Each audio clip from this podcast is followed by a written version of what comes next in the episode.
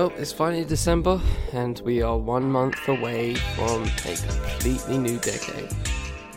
Jeez, man. Where has the time gone? I want to go back. In the words of Public Enemy's Chuck D, bring the noise.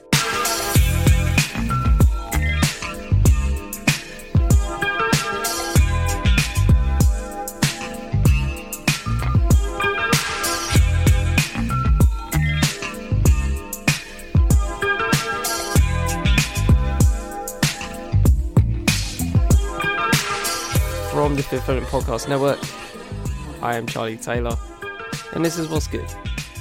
Welcome back, everybody. Hope you've all had a good week. Happy December, everybody. Happy last month of 2019. Happy last month of the 2010s. Boy, it's been a decade, I'll tell you.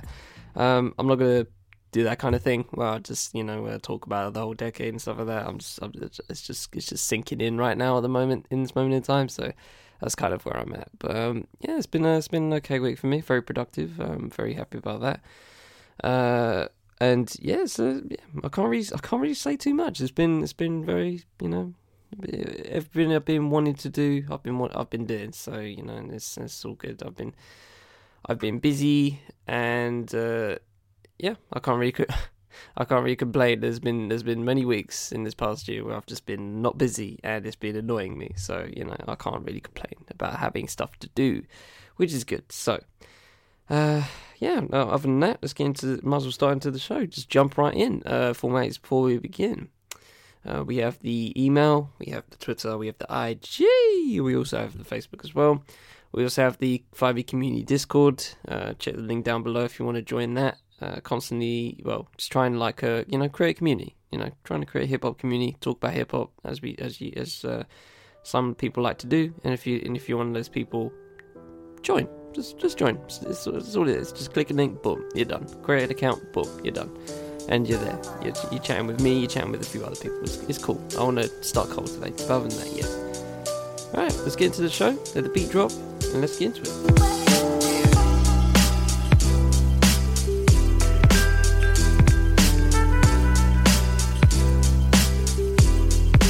In a week where uh, former South Yorkshire Police Chief David Duckenfield found not guilty of manslaughter in Hillsborough trials.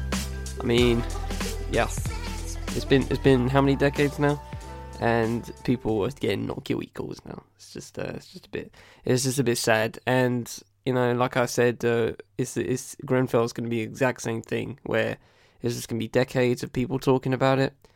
Uh, some people are going to get put on trial and they may or may not get done for their for their you know clear crimes of their having their hand in that particular uh, event. Um, and it's kind of the same thing here, where you know there, there was clearly some negligence there in terms of policing, and now the f- former police chief of South Yorkshire is found not guilty of manslaughter. Like, so did people not die? Did they just trip over themselves? You know, it just doesn't it, it, it doesn't really make sense. So um, I don't know. But anyway, um, speaking of other crimes, uh, two people are killed in a terrorist attack at London Bridge. Um, it's been a it's been a lot of talk about that in the past week for sure, and um, you know it's obviously because we're in a in a, in a election time of uh, people of politicians going around the country chatting shit. Um, it's now that particular event has now been politicized, and um, I forget the one of the names of the the the uh, the Cambridge University graduate uh, that died, and um, and uh, people who knew him were saying like uh, he would be angry and like uh, and uh, the fact that his death is being politicized like this, and know, you know I, I completely understand this. Um, to literally the night, the day after the attack happened, uh, you know, obviously in the, during the during uh, that particular day, uh, politicians were doing the right thing and going like you know and saying their particular speeches and all that spiel and going, you know, so it's it's good that this has been you know contained. Uh, feel sorry for the families who lost loved ones. Da da da da da. And then the next day they just started politicizing everything, going like, "This is this is why we need more police, and this is why we need more, um, I don't know, less uh, harder prison sentences and stuff like this." It's just it's just exhausting. It, it's, it's just exhausting to think about. Um, and that's just kind of depressing on that front. But anyway, continuing on to more bullshit. Uh, train fares are going to rise by 2.7%. Mm-mm-mm. So I saw a, um, a TV, uh, a little TV bit about it, about a particular news item. And uh, I forgot I forgot the dude, but like I think he I think he heads up like British Rail or something like that, so, so something or other like that. And he was going like, you know, we use all the money for to improve the railways, da da da da da da da. And I'm like, are you though? Are you though? Because the amount of money it takes to travel from one place to another in the UK, and then you look at somewhere in Europe where you can go from one, literally take a rail from one country to a completely different one, and it's just as cheap as me going to London and that's and that's like and that's like 50 miles away. You know i mean? It just doesn't make sense. It, it, it's there's the, there's no correlation there. You're taking all this money you're raising fares constantly and you know trains are being cancelled sometimes you know. I, I dread to think what the train uh, system is like up north because I did uh, for a little bit and you know obviously that was a very limited experience. Um, it was only for a day but even in that, I was just like, well, even for a weekend, actually, I went to Leeds and then uh, Lincoln and then around that area. And, you know, I was just like, everything's a bit, everything's a bit on edge. Everything's a bit on ice. You know I mean? Everything's on a tightrope. You never, you never know if your train's going to arrive. You know I mean? It's just kind of weird. Um, it's a little bit less in the south, but even in there, it's just, it's not on. It's not on. And you're raising, te- you're raising more fares. It's just, it's just a bit silly. Like most season tickets gonna be risen by about hundred quid, uh, 150 quid in that area. So it's just it's just silly. There's no there's no. We need to see numbers because it the correlation is not there at the moment. Uh, UEFA exp- this is great. The UEFA expects the 2020 Euros to be racism free. Tell me, ladies and gentlemen, how that is going to happen. Tell me how, in any way, that's going to happen because we've talked about this on the show. You know, if you've visited the show, you've now talked about a particular um, Eng- uh, specific England games. Obviously, Bulgaria won a few a couple of months ago, and Montenegro won uh, earlier in the year, I think. You know, it, then they clearly didn't do shit, and shit's never shit's uh, never gone down. Nothing's happened. It's uh, like slaps on the wrist to the F particular FAs of that country, and then nothing happens. Like I said before with Bulgaria and also Montenegro, if you want to do proper sanctions, if you want to actually make actual ground in eliminating racism in football, ban the countries from being in tournaments. Then they'd be forced to fix up. Then they'd be forced to fix up their fans, all right? And, you know, even in that said, football can't. I, I, I personally don't believe football is that powerful on a national level where you where the FA of whatever country can say stop being racist at our games. You know, your people are racist. It happens. Your people are racist. And even in this country, I don't want to absolve our country of it. Because even in um, the recent Chelsea West Ham game, I think there was some like homophobic slurs or something like that, or something, or some sort of slurs, and I'm just like, it, it, it's silly. It, it's silly, and the fact that the Euros the UEFA plans to be racism free, it, doesn't make sense. You can't one, you can't stop people from being racist. Two, if you really want to try, you're not doing, you're not exhausting every avenue. You really aren't. So I don't really understand where you're going to go from that. most delusional statement of the of the of the decade, I'll tell you. Uh, Billy Dee Williams is gender fluid. Um, weird, really odd bit news, but I just found it quite interesting. Just a, just an actor that's been, you know, he's known for obviously being Lando in uh, Star Wars, but um, he just comes out and goes, "I'm gender fluid." I'm like, okay, big up Billy Dee. So yeah, there's that. Uh, Lionel Messi wins a uh, record sixth Ballon d'Or. Uh, Kamala Harris drops out of the Democratic primary. And on Jay Z's 50th birthday, he blesses us all that don't have Tidal or don't want to get Tidal like me, uh, and has put all his discography on Spotify and Apple Music. Finally, finally, finally, finally. All this, all these years of waiting, and we finally have Jay Z's the, the discography on Spotify. It's glorious. I'm so happy. I've put like three tracks, my regular rotations, been spinning those today. and it's glorious. It's glorious. It's, I'm I'm so I'm I'm happy. But um, you know, even even that said, uh, he he could easily just yank it again. So I'm just gonna be happy with it now. And if it goes, it goes. If it stays, it stays. You know, I'm just I'm just gonna I'm just gonna just gonna roll with the punches. But anyway, uh, in terms of topics, let's get into some topics. We have uh, one life, uh, two music, and one film or TV.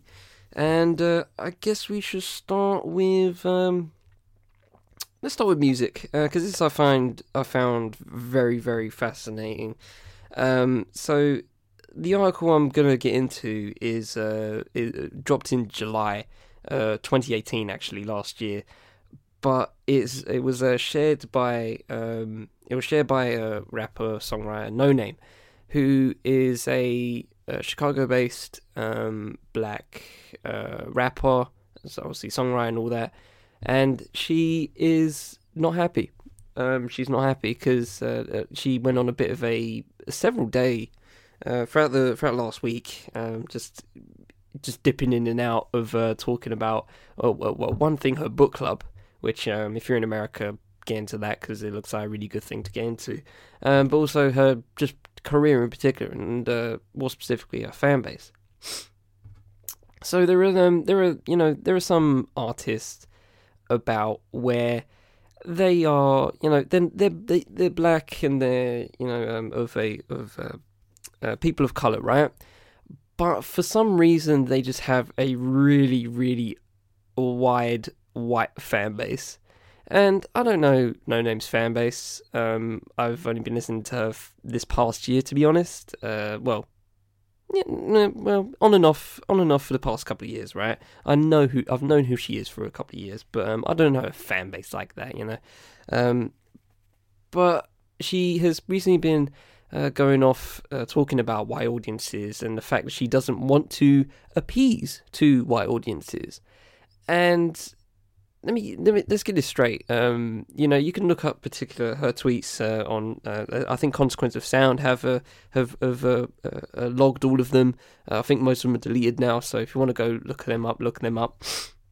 But yeah, she talks about white audiences. she talks about potentially quitting rapping because of that kind of thing, and also you know how um, having most most black rappers and black artists in America would actually love to say I don't care for my white audience and stuff like that, but obviously white people are the majority in uh, demographically in the US. So you know if you're not you're not popping if you don't have white fans. If, if that's you, know what I mean, so you have to if you're going to be in the charts, if you're going to be you know big in America and also in the UK as well, um, and any European country and uh, Australia as well. Uh, you need some. You need white fans. You know, you, you can't you can't have a fan base strictly of your people of color, other people of color, and uh, be number one in the charts. It's impossible. It's, it's near to impossible. Okay, but uh, Noname done with it. Um, you know, she's a she's you know in terms of music, she she has great music, and uh, obviously content wise, it's very it's very black, it's very pro black. Um, but for some reason, white people enjoy it, and it's the same with someone like JPEG Mafia. Um, same with uh, someone like Frank Ocean. More, more, more towards um, Frank Ocean just being Frank Ocean, but um, obviously he has a, a lot of um, uh, content about love and uh, I guess uh, blackness in some ways, um, in more of an abstract sense, not as uh, in your face as a Noname or a uh, or a JPEG Mafia, but they have white fans. And uh, I wanted to get into this. So this particular article here is by Taylor Crumpton uh, via paper, dropped in uh, 20, 18th uh, of July 2018, right? It's called uh, "Have White People Stolen Rap Concerts Too?" Now, Noname retweeted this, and uh, I, I gave it a read, and I think I've actually given it a read before, and I've actually I've heard it been read before, um, and uh, I just found it I just found it very interesting, and I think it's uh, it adds to the wider conversation here. So let's get into this. Uh, as my friends and I pulled into the venue for Top Dog Entertainment's championship tour, God, they should have really done a UK leg. That would have been so amazing. Just all the TDE people there. Oh, that would have been. I would have paid mad money for that. Uh, the record label's first co-headlining concert featuring artists such as Kendrick, Uh, a schoolboy Q. I thought to myself, I ain't never seen so many white people in my whole entire life, and I'm from Texas. The masses of young white attendees, uh, all in designer gear, illustrated the overall mood and climate for the TDE tour stop. Uh, although the show is located in Washington, D.C., also known as Chocolate City, given that 47% of its residents are black, the composition of attendees reflected exactly which communities have access to attend a concert outside of the metro limits on a weeknight. I was reminded of Beyonce's headlining performance at this year's Coachella, where she invoked the imagery of southern blackness in front of an overwhelming white crowd. And in my and my place in this predominantly white space, although I was there to witness Kendrick Lamar and TD Roster, arguably the most conscious mainstream rapper of this generation. Throughout the Kendrick concert, I witnessed uh, the disconnection between white audi- white attendees and the music, the blatant verbal disrespect when artists performed their deep cuts instead of their top 40 singles, and the lack of attention for opening artists on the roster like Isaiah Rashad, Sir, uh, Lance, uh, Lance Skywalker. Yet when Kendrick and Schoolboy Q performed any song with nigger in it, uh, white attendees shouted the word as if they as if were their birthright. Uh, the amount of privilege to, as a white person, verbalize the N word at a rap concert in a predominantly black city is a representation of power, a privilege that absolves its users from the responsibility of saying a term representative of societal hate and violence as evidenced by the white girl who said the N word twice on stage with Kendrick Lamar at the Hangout Festival in Alabama, white people possess the ability to disrespect black people's humanity in front of their very eyes. That privilege exists because black attendees cannot hold the, their N word rapping white counterparts accountable, who would believe black attendees over privileged, uh, who would believe black attendees over privileged white attendees. What black person would want to be told that their claims emerge from feelings of sensitivity over exaggeration or political correctness? Followed by the classic response, I said it with an A and not the ER, as if the removal of two letters erased the historical implications of the word from the American consciousness. The white experience in America is one of acquisition of property, uh, and the latest commodity to go is hip hop. Lamar's genius for the ability to describe complexities of the African American experience in the United States has contributed to historical and cultural shifts throughout the world over the perceptions of blackness, evidenced by his award winning albums from the earliest musical projects Section 80, Cookie Man C, and Grammy Award winner To Butterfly to the Pulitzer Prize awarded Damn. And, narrat- and the narratives on Lamar's albums uplift the voices of marginalized black youth impacted by the stresses of state violence, police brutality, mental health, mass incarceration, and the impacts of Reagan era legislation that targeted low income black communities like his hometown Compton, California, are all topics to be found on any Kendrick album alongside hits like Humble that have brought him to a level of mainstream success and fame considered rare for a conscious rapper. These messages validated, uh, validated sections of my experiences, including being raised in a low income household, the continuous hustle to reach financial security for your family, and fighting not only to survive but be alright. Kendrick's lyrics are also complemented by the artistry of TD's full roster of entertainers. There's TD's First Lady SZA, who does, whose desire as a black woman of wanting to be a quote unquote normal girl can at times mean uh, erasing the parts of self that do not align with white standards of beauty, and also Jay Rock, who constant, whose constant striving to win is reflected, reflective of the community black people share, an unspoken agreement of communal uplifting that originates from relationships built through generations of oppression. Hip hop is, after all, the black American songbook. Woven into uh, its melodies of 808 beats and 16 bars are the stories of people defining their space and place in a nation built off social built off the social socio-cultural horrors of their enslavement. In the early beginnings of the genre, the music was utilized as an instrument of truth, where young black men like NWA could describe their experiences to the world when the media said otherwise.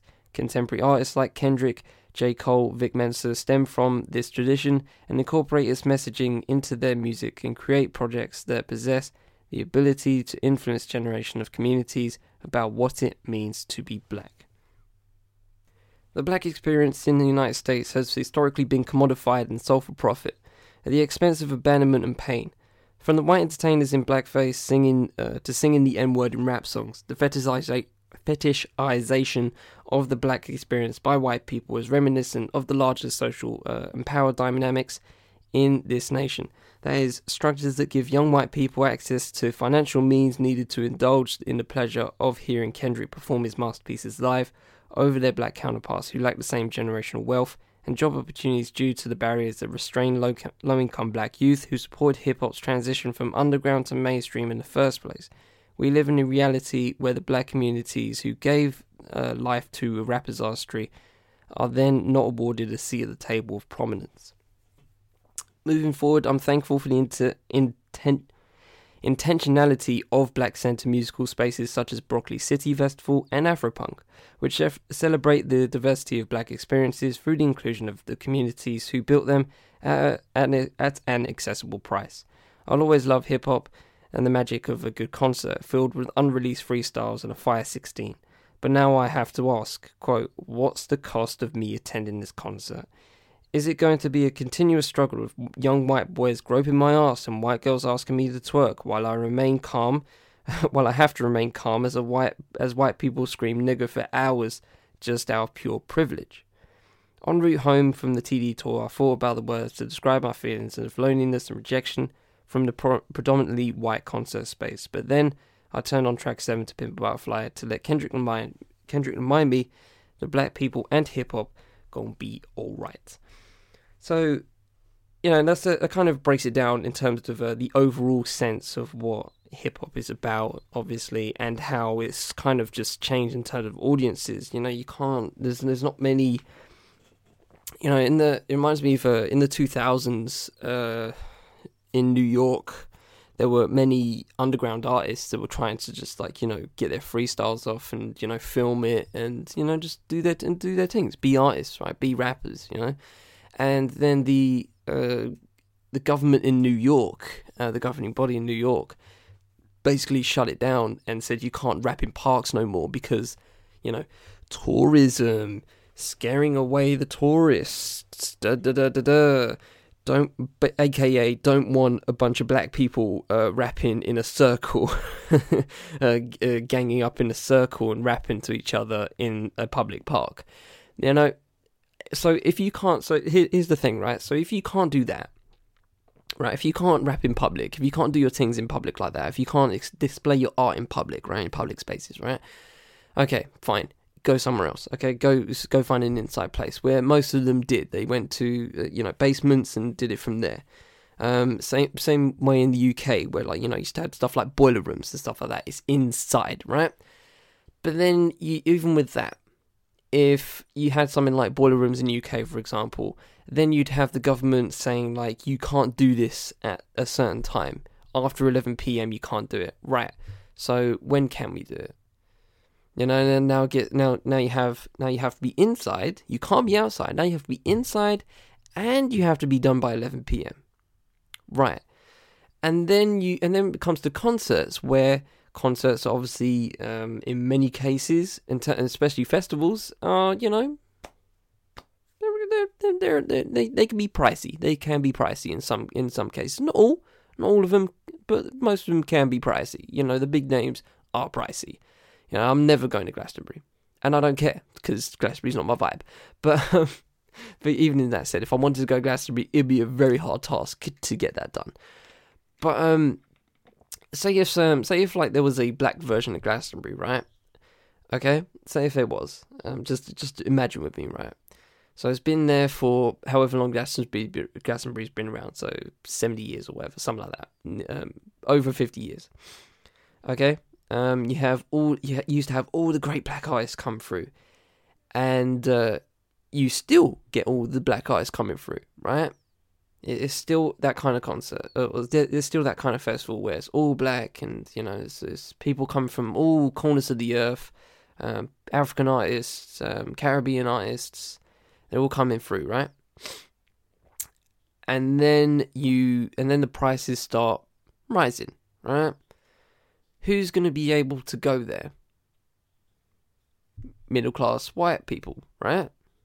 Logically, yeah, most of them will and there'll be there, you know there'll be some there'll be some um, there'll be some black people around, of course. You know they they trying trying to make that their event of the year, where people, where you know, there's there's many, there's plenty of times where people save up for that one thing in the year. Some people do it in terms of like uh, con- comic cons, like conventions. Some people do it for festivals. Uh, some people do it for traveling. You know, everyone does that. They save up for that one thing, that one event that they do every year, and they want to do that thing. If you wanted to do that, you wouldn't be able to. And even when it comes to Black Eyes, sometimes it's just um, hard to. It's hard for them. It's hard to get to them, um, especially if they've blew, blown up. Now, if we're talking about someone like Noname, where um, you know she's not popping like Kendrick, you know, but even that case, that would make it more. If it's more accessible to black audiences, then it's even more accessible to white audiences. You know, it trickles down like that. It really does. It trickles down like that. If they can afford to go to Glastonbury or whatever, or how uh, whatever fest, whatever big festival you want to name, right? If they want to go there, they can also go to a Noname concert wherever it is, you know. And if they want to, they can. So, and you know, this is isn't a, this isn't a conversation on fandom and just like saying, "Oh, but I'm a fan of them, stuff like that. And obviously, the M word is a conversation I've had before. You know, it's just straight up the eyes, the black eyes do not make it for you to sing. They don't. They they don't make it for anyone to sing. Technically, in that moment when they're writing the song, are they thinking of you? No, they're not thinking of you. And you're an idiot if you think if you think they do. You're overprivileged if you think they do. They're thinking of me as they're writing this. No, that'd be silly. Stop being a sheep like that. It's just it's silly. But um, yeah, I think I've made my point. Um, there's a, a, thing. There's a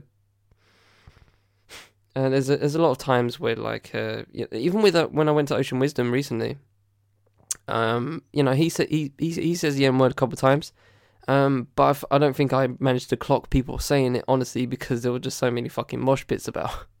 Literally every chorus is just fucking mosh pit. So, you know, in that kind of case, I guess cool doesn't really matter. And I guess Ocean Wisdom, in terms of like a hip hop space, um, he's not like um, he, he's not like a. I'm trying to think of. Uh, he, he's not like a Noname, you know what I mean? So, not, like ultra black, you know. He's mixed race like me, to be honest, you know what I mean? So he's not going to be talking about that kind of stuff. He's not going to be talking like fight the power kind of stuff. He just raps. He's got bars. He's a he's a absolute fucking beast on bars. But um, you know, and white people like that. I know many white people that love hip hop uh, as as much as I do. They probably have more experience than I do. Many of them do, but they still know that they still know where the line is, and that's the problem with many young white hip hop fans. Um, they just see in this age where they have the streaming sites and they can listen to whenever they want, and then they go to their concerts and they think they can just shout out what the fuck they like. It's just not on. You know, you need to. There needs to there needs to be some education on that, and um, it's it's more about um, just wait till the day you get slapped in the face about it. To be honest, because one day if you keep saying that, somebody's going to slap you. somebody's going to give you a big fat slap in the face, and you're going to deserve it. But you probably won't even notice it because it's like, oh, but I love him. Is he nice? It's not the point, guy. That's not the point, Chad. Fucking Chad.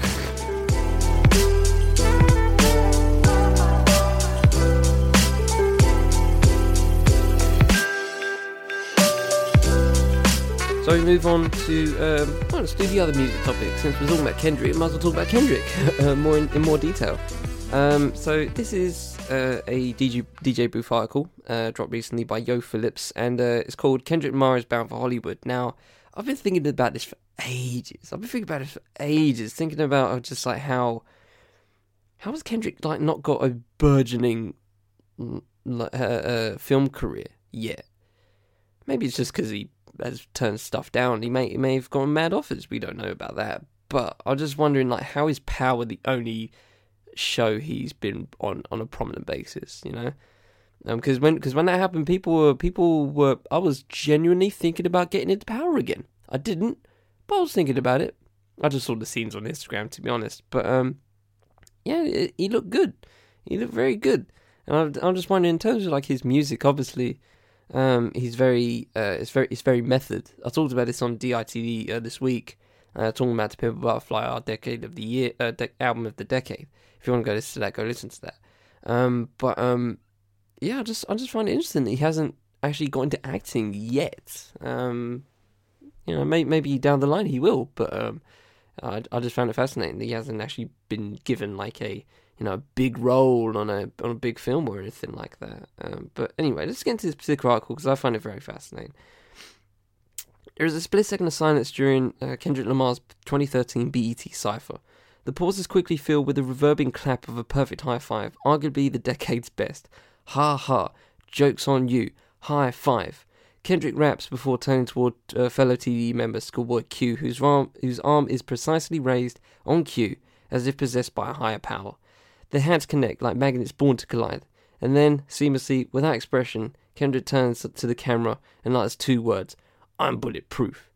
The sly theatric doesn't stall Kendrick. The Pulitzer Prize winning MC neither fumbles his flow or ruins the rhythm. He displays the composure of a performer who never forgets about the audience.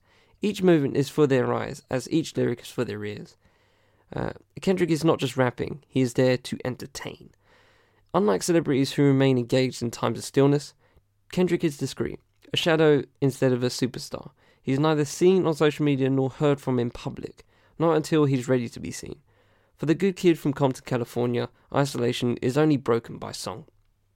When Kendrick sing, sings, hip hop listens, but to fully experience Kendrick Lamar, one must uh, one must watch, not just listen.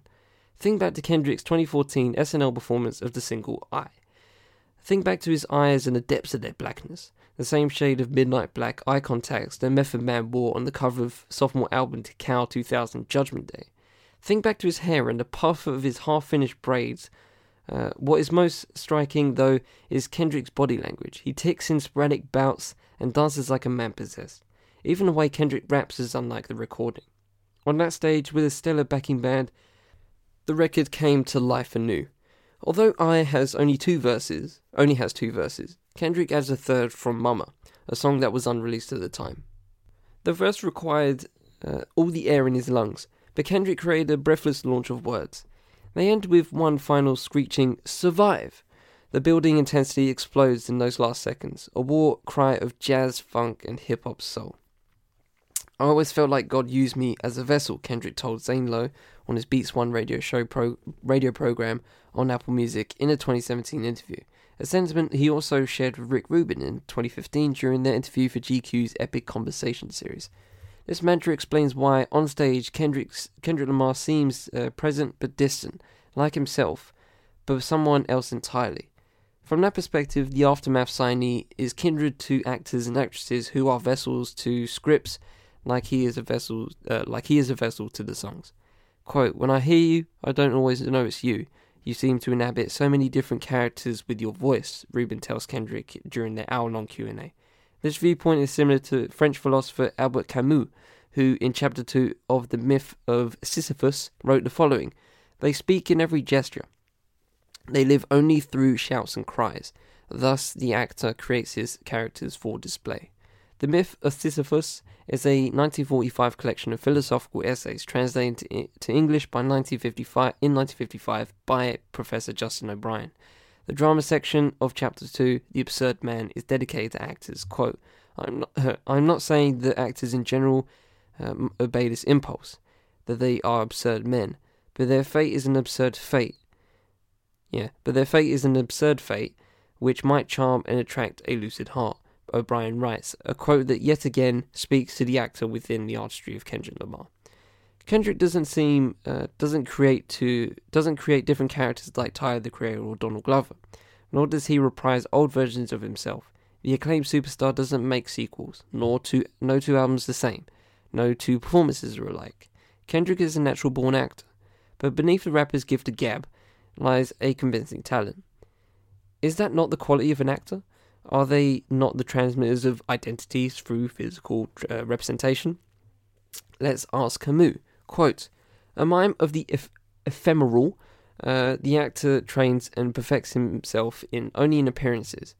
The theatrical convention is that the heart expresses itself and communicates itself through gestures and in the body, or through the voice, which is as much of uh, the soul as of the body. The rule of that art insists that everything be magnified and translated into flesh, unquote. Kendrick Lamar is a way of appearance and translating thoughts into flesh. How he stands, moves, and sounds are decision, decisions made precisely to present character through performance. For SNL, his eyes, hair, voice, and body language were costumes no different from his acting debut on season 5 of 50 Cent's Power. On Starz television series, Kendrick plays Laces homeless, quirky drug abuser who falls into a murderous scheme with 50 Cent's character Kanan Stark. I didn't even know it was Stark. Kanan Stark. that is such a pretentious name. Kanan was a good name. Like I, I was like, cool Kanan, but Stark. Eh, nah, not a fan of that. Anyway, uh, skipping a couple paragraphs. Uh, Kendrick Lamar is the rapper for Hollywood. He has the ability to, as Camus calls, slip into an uh, imaginary form and transfuse his blood into the phantoms. Oh, oh, that's a bar. Ugh, come on, Camus, delivering the heat. Anyway, uh, if NBC could cast Will Smith for The Fresh Prince of Bel Air for the charisma uh, he brought to the music videos and live performances, Kendrick's reel of visuals show the same, if not more, potential. Imagine if Kendrick's God is Gangster music video was a short film directed by David Lynch, or if the music video for All Right was a feature film directed by Spike Lee. As someone who placed rappers on the big screen in the 90s, imagine the kind of magic Kendrick could have made with the late John Singleton. If Singleton told Tupac to quit rapping to act, what would he tell Kendrick as we turn the page on 2019? Kendrick Lamar may not be an actor by trade, but cinema exists in the language of his discography. In the open of his 2010 music video for Ignorance is Bliss, the subtitles read based on a true story written by Kendrick Lamar. On the cover of his major on the cover of his major label debut Good Kid Mad City, his handwriting reads a short film by Kendrick Lamar. To begin the music video for his 2015 single These Walls, the opening screen reads Behind the Walls, a black comedy. During the 2018 Grammys, after performing the second verse of XXX, a damn selection featuring U2 and on screen projector reads, This is a satire by Kendrick Lamar. I'm not saying Kendrick Lamar is bound to be the greatest actor of our time, but ever since that perfect high five of Schoolboy Q, the rap superstar has been building himself into a budding auteur. Hollywood has been good to me, Kendrick said in his 2013 Cypher verse. Now, uh, are we new enter a new decade? As we new enter a new decade, uh, it's time for him to be good to Hollywood. And I completely agree with this. Um, like I said, you know, with everything, especially the music videos, like the music videos just tear it for me. I'm just like, this is art. This is this is a, this is an absolute absolute piece of art right here. Like every one of them, especially Element. Um, I watched a video essay on Element and uh, how it uh, mixes between it takes inspiration from two people. I know the first one's Gordon Parks, um, the uh, legendary uh, black film photo- uh, black photographer um, back in the day, and uh, I think like a uh, a Scandinavian filmmaker who did like some short film motifs, um, and it, it, basically just combines them both together, him and Dave Free, and they're just they're just amazing. They're just amazing to look at, uh, and amazing recreations of amazing pieces of photography and uh, and, and film. Um, I can definitely believe that he can do a short film. You know, I, have I've thought in my mind that Mad City can easily be made into like a uh, into like a, a limited series or something like that. Um, and that's just me as a writer. I just see it and I'm just like, this is perfect. This is amazing songwriting. This could easily be made into like a limited series for like HBO or something. It really could. I could. I truly believe that. Um, so what I'm saying is, Kendrick, if you ever want to do that, I got uh, got got my got my got my uh, got my card here, my, little business card, holding it right now. Just gonna pass it on to you. Hit me up in the DMs. Let's get some writing done. That'll be that'll be great. Imagine if that. Jesus Christ.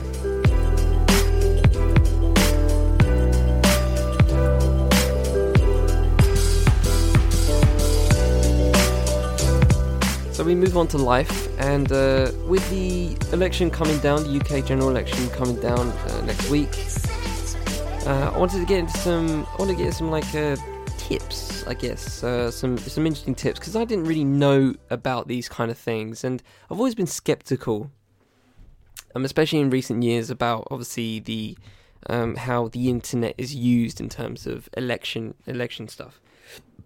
uh, and you know how um, obviously the US election from a couple of years ago have just completely rattled everybody in terms of you know the internet is a big, big, big, big, big influence. And you know, Obama was the first person to kind of utilize that in terms of using social media to help create his campaign. And to be honest, you know, if we're being real, Obama really, um, what's the word? Uh, not gained his presidency off the back of social media, but it was a genuine help. It was a genuine help, especially to get young voters and connect to young voters. I think that was that's very true. And Donald Trump did exactly the same, just in a very backwards way. Um, and I think it's I think it's uh, important to realize that there are certain tactics that politicians use in terms of trying to get your attention, get your vote, and all of that, um, and, and influence you. Um, it's not just memes, but it's just um, in terms of official advertising and stuff like that. But anyway, we're going to get into all of that. Um, so this is uh, from James Ball uh, from The Guardian. Uh, this is uh, from Google jacking to dead squirrels, the online tricks of electioneering. So let's get into it. Uh, so the first one's Google jacking. This this simple trick has been used as standard by most major parties for several elections now, but but seems to be attracting anger this time around. This simple trick this is a simple trick of say the Conservative Party bidding for adverts when the voters type Labour or Labour manifesto into Google. This gets them a slot at the top of Google results that some users may not notice is an advert Parties can also target these by, uh, by area and basic demographics to try and advertise most heavily in marginal constituencies and with uh, likely floating voters. The Conservatives have been most aggressive with this tactic this year, registering, registering labourmanifesto.co.uk for an attack site promoted against Labour search terms, provoking a large Twitter backlash. Though the party claim, can, can claim the tactic is allowed and the advert shows who is promoting it. This has not won over many of its critics, given that the party's uh, Twitter account faked the appearance of a neutral fact checker during the leaders' debate. Uh, it's unsurprising that they don't get the benefit of the doubt. Okay, so next one is uh, the dead squirrel strategy. This tactic is uh, one used by passionate supporters of a party, usually Labour, rather than parties themselves, which sensibly stay well away from it. Uh, the trick begins begins with extremely online quote unquote party supporters uh, creating a quote unquote fake news meme with some ridiculous claim about a politician, then circulating it with a sense of faux outrage among a group of people in on the joke.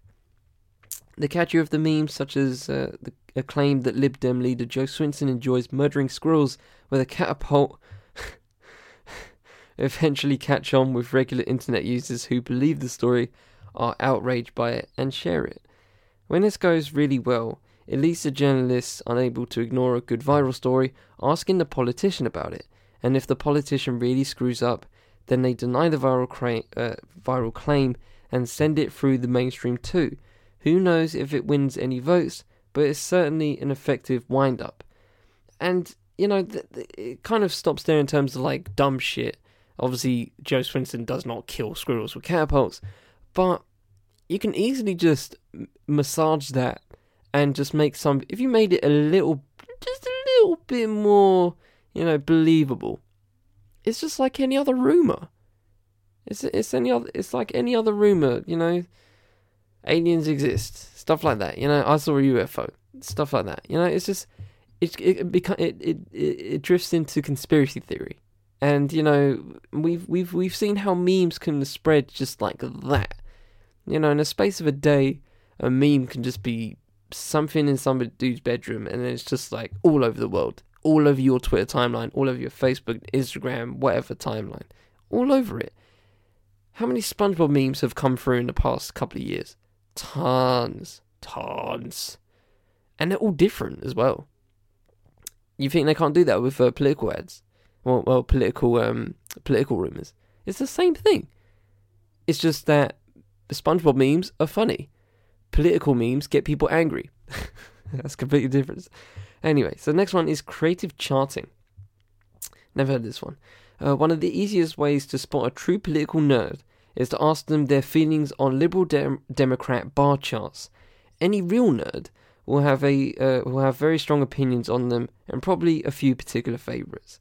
Liberal Democrats know that they do much better when voters believe they have a viable chance of winning in a particular seat, a reasonable intuition that has been backed by numerous specific polls.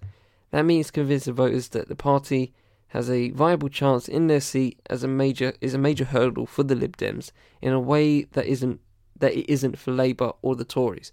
As a result, Liberal Democrats will use almost any data to give the result they want sometimes using EU election results or even partial local council result, results, uh, rather than the previous general election, to try and paint the picture they want.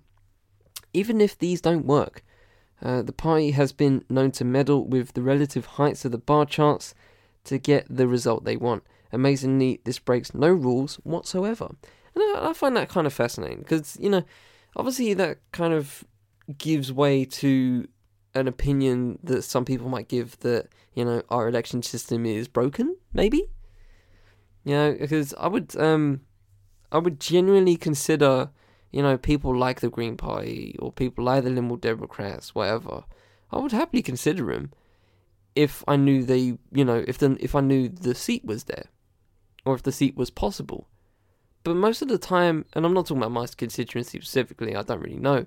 But um, well, I do know but I'm talking. I'm just talking about overall. If you if you if you pick a if you pick a county and you, and you know you, and it's a Lib Dem stronghold, then you have no problem.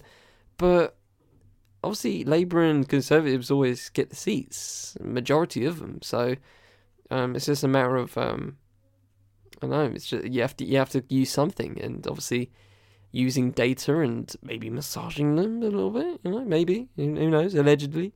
Um, yeah, I can I can completely see why why they do it. I mean, I'm not saying it's a good thing, but it's something, and I guess it more. I, I think that opens to a more wider conversation, like I said, in terms of how elections are done, because you know, obviously there was a you know the U- UKIP a few years ago didn't have any seats, even though they had like mad votes or mad percentage of the overall vote uh, voting uh, population and it can be the same on it could it could be the same on the other side as well. So um, yeah, but anyway, uh, the next one is the BBC won't tell you.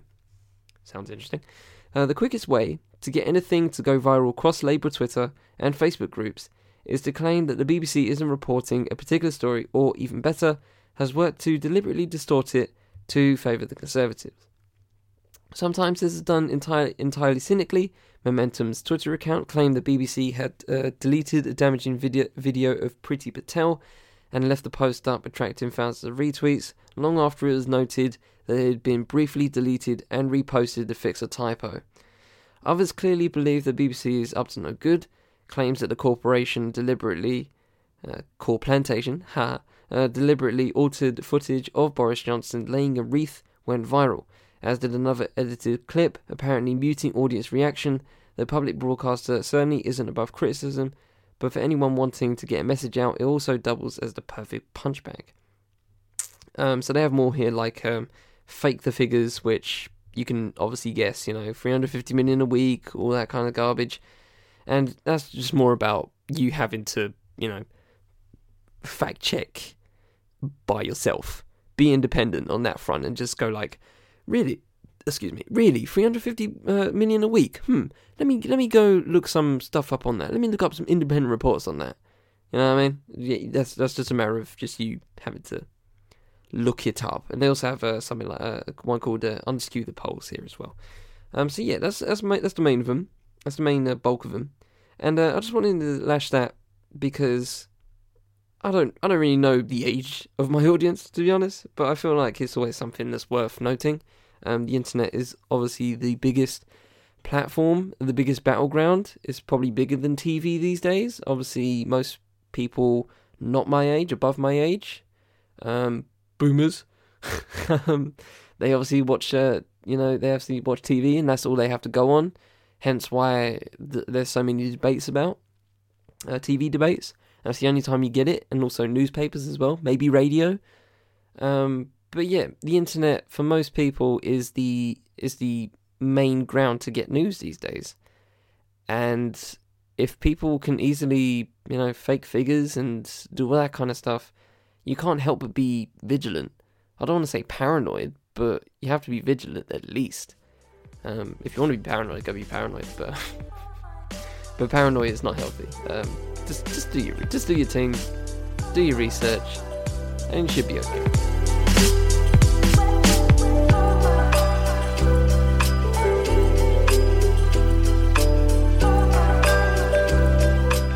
And the last one, uh, the last topic of, of this episode is film and TV, and it's the first ever. Um, I've, I've, I'm surprised I haven't done this before, but it's the first ever video piece of content I'm actually going to put on here, on this particular show, because I found it very fascinating, and uh, was, I was kind of struggling f- to find stuff, to be honest. And I was watching that, and I was like, you know what, this this this this uh this adds to my point on uh, how um, of on how the film film and TV landscape's going right now. So um, it's by um, Just Write or Sage Hayden, I think that's his name, um, on YouTube, and um, it's called "A Disney Monopoly is a Problem." According to Di- according to Disney Recess, so he basically talks about Recess and also the show Community and uh, how they're both the same, which is actually kind of fascinating. But um, it's more about Recess and their in particular episodes on capitalism and monopoly. Um, so obviously, from previous episodes, I've talked about you know the streaming wars, which has already begun. And I'm starting to see ads for BritBox. Um, obviously, Netflix and Amazon Prime are all the all the rage over here in the US. All of them are being released. Obviously, Disney Plus is dominating right now, talking about the fucking Mandalorian and Baby Yoda all the fucking time. That's all I'm seeing. Baby Yoda, Baby Yoda, Baby Yoda. Don't care. Don't care. Just don't care about Baby Yoda. Okay, is the show good? No, apparently it isn't. Most most of the people just say it's you know all right, but it's not. It's not you know mind blowing. Just people are there for the meme, for the Baby Yoda meme, and also just for merchandising. That's why they that's why they create Baby Yoda. Let's, let's be real. Let's be real. They did Baby Yoda for marketing purposes. But anyway. Um, yeah, so obviously in uh, previous episodes I've talked about streaming wars, I've talked about Disney Monopoly as well, um, and this kind of just adds to it. And the particular uh, show, uh, well, particular episode he talks about in terms of Recess is one where if if you haven't have you ever seen Recess, how do I explain it? Um, so basically it's like five people. Um, I forget most. Uh, TJ, uh, Gretchen, Gus, Mikey. What's Homegirl's name? I forgot Homegirl's name. It doesn't matter. But anyway, TJ is kind of like the leader of the group. Um, so you just go just go for that because it's about TJ. So basically, um, TJ comes comes comes to school, right? And um, the whole school is um, uh, talking about uh, the, the conversation is about these cards and how they're being used as currency. Do you remember like back in the day when you had like Yu-Gi-Ohs or Pokemons and stuff like that? So imagine those, but they're actual currency. So like I'm gonna pay you, um, I'm gonna pay you a blue eyes white white dragon for that sandwich right quick, yeah, stuff like that. You know, it's, it's currency. Um, it's capitalism in that way, right?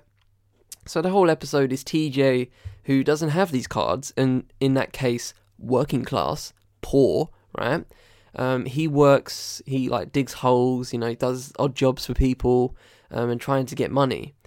But then he thinks, but then he thinks about, uh, he, he, tries to think smart and game the system. So what he does is that he goes to a uh, hall monitor. Obviously, that's a thing in America, hall monitors. Um, he goes like, uh, and he's like standing there basically, and he goes, okay, I'll, I will, I will stand if I if I stand here for you, and you can go do what you want. You give me a piece of your a piece of your earnings, right? And the and the hall monitor goes, cool, all right, deuces, take it easy, right? And then what TJ does is goes to the first little Ute uh, that comes through the door, and he goes, "Hey kid, I will give you two cards uh, to to stand here." And he go, and obviously the kid's like, "Wow, okay, yeah, go go for it, yeah, no, no, right." So in that case, and I'm not a, I'm not an accountant, but you can see that if TJ does that a few more times, then he's going to be stacking more P, right? The more you do it, the more you diversify, the more P you're going to get as a whole. Right? So, long story short, he gets rich um, in cards, quote unquote. He gets rich. Um, he becomes the richest person in the school, and he actually uh, controls the whole system to the point where the whole school actually changes the currency, and uh, it's now it's the, the currency is like another card game that he doesn't have, and now he's back to being poor again. So, this is a, obviously uh, adds to the overall conversation about Disney, and obviously recent um, in this year they bought Fox, and uh, obviously had the uh, argument with Sony and I wanted to talk about the Sony bit for a little bit because I found it. Because when obviously Spider Man was taken away from Marvel for a bit, everybody, including me, I'm not I'm not absolvable in this. Um, I'm not outside of this. I was in it. I was going like, Sony, you're being a prick. we want Spider Man in Marvel, right? Just, it, creatively, artistically, it's just logical. Sony shit in terms of doing that kind of stuff. Is the stuff they've done with Marvel uh, characters has been pretty mm, garbage. Let's, let's be real with ourselves, okay? It's just it's just better logically in Marvel Studios' hands, right? But I didn't zoom out, and we didn't zoom out. Think about it, right? We are we we were in on Disney's side in all of that, right? Disney owns like uh 30 I think it's like 35% of all films in the uh, uh in the US something like that right? The next the next one is Warner Media and they own ha- they own half they have half the number of the share that Disney has okay? That's big. That's a lot. So I think for Warner Media it's like 16.7% right? Disney has double that and they they they swallowed a whole piece of the big six, and now it's the big five again. Right? They swallowed a whole one. Okay. So we go to so we're going to like uh, Sony. Stop being a prick. Give it back. No, no, no. Give it back to Marvel. No, no, no. It's the, they're the rightful owners. No, no, no. Whatever you wanted to say in terms of that, right? But think about it. Think about it. Spider-Man was the only only leverage that Sony had over Disney and over Marvel. But we were just like campaigning, campaigning, campaigning for Disney. Disney probably didn't have to do anything. They were just sitting back and like go, uh, let the Marvel fans like create change.org uh, petitions. you know what I mean? It's just um, we were supporting the biggest wig. You know what I mean? That's, uh, it just leaves a bad taste in my mouth um, about it. And obviously, because they bought Fox uh, in this past year, now because they're more powerful, they have more say over what films are shown in cinemas. Like they had they, they had the ability to strong arm cinemas uh, cinemas into showing Star Wars The Last Jedi for longer than they usually would agree to. That's a strong arm move. And cinemas can't help. So what what are you gonna do? You're gonna not show Star Wars? Are you mad? Are you trying to lose your business? You know what I mean? So Disney have a really absurd amount of leverage in a lot of ways. And um, the fact that we, in, in the Sony case and the Spider Man case, the fact that we just helped them strong arm, trust me, they didn't need us. They didn't need us, but we did it anyway. And uh, yeah, so go watch the video. So it's very entertaining. Um, it reminds me of how Half Decent Recess is. It's actually a really good show. Um, pays a lot of homages to like you know Cool Hand Luke and The Great Escape and uh, uh, other classic films like that, and it's just very it's just, it's just it's very timeless to be honest. It's very it's very good. It's a very good show. Um, but yeah, so that that particular episode and that uh, and how um, Just Write Sage was um uh is it Sage um was talking about it uh, in in in the video was just a very very interesting way of looking at it, and I didn't really think about it until now. Um, even though I've talked about Disney at nauseum uh, in in in a few episodes this year. But um, anyway, ladies and gentlemen, that's been what's good. Hope you've enjoyed. Uh, Disney is the overlords, and it's just a matter of time before they put us uh, all to until they control us all. Um, but uh, until until that time, I'm not going on Disney Plus. It's not that deep for me, to be honest. Um, I'm cool with Netflix, to be honest. I don't need several. I really don't. Um, I don't. I don't have a job where it requires me to do that. You know, I'm not a film critic. I'm not a TV critic. Can't be asked. And it's and, you know, I got I got Sky. I'm cool. I'm comfy. So yeah. Anyway, Uh, from the Fifth Men Podcast Network, I've been Chai Taylor this has been What's Good. Intro music is Too Much by Vanilla. Interlude music is Vista by Poldoore. You can find all their music in their Bandcamp links in the description below. Shout out to Chill Records for your to use these songs. You can also find their Bandcamp uh, link in the description below. And yeah, hope you all have a good week, ladies and gentlemen. Happy December, happy Christmas shopping, and all that and all that jazz. But until the next time, take it easy, ladies and gentlemen.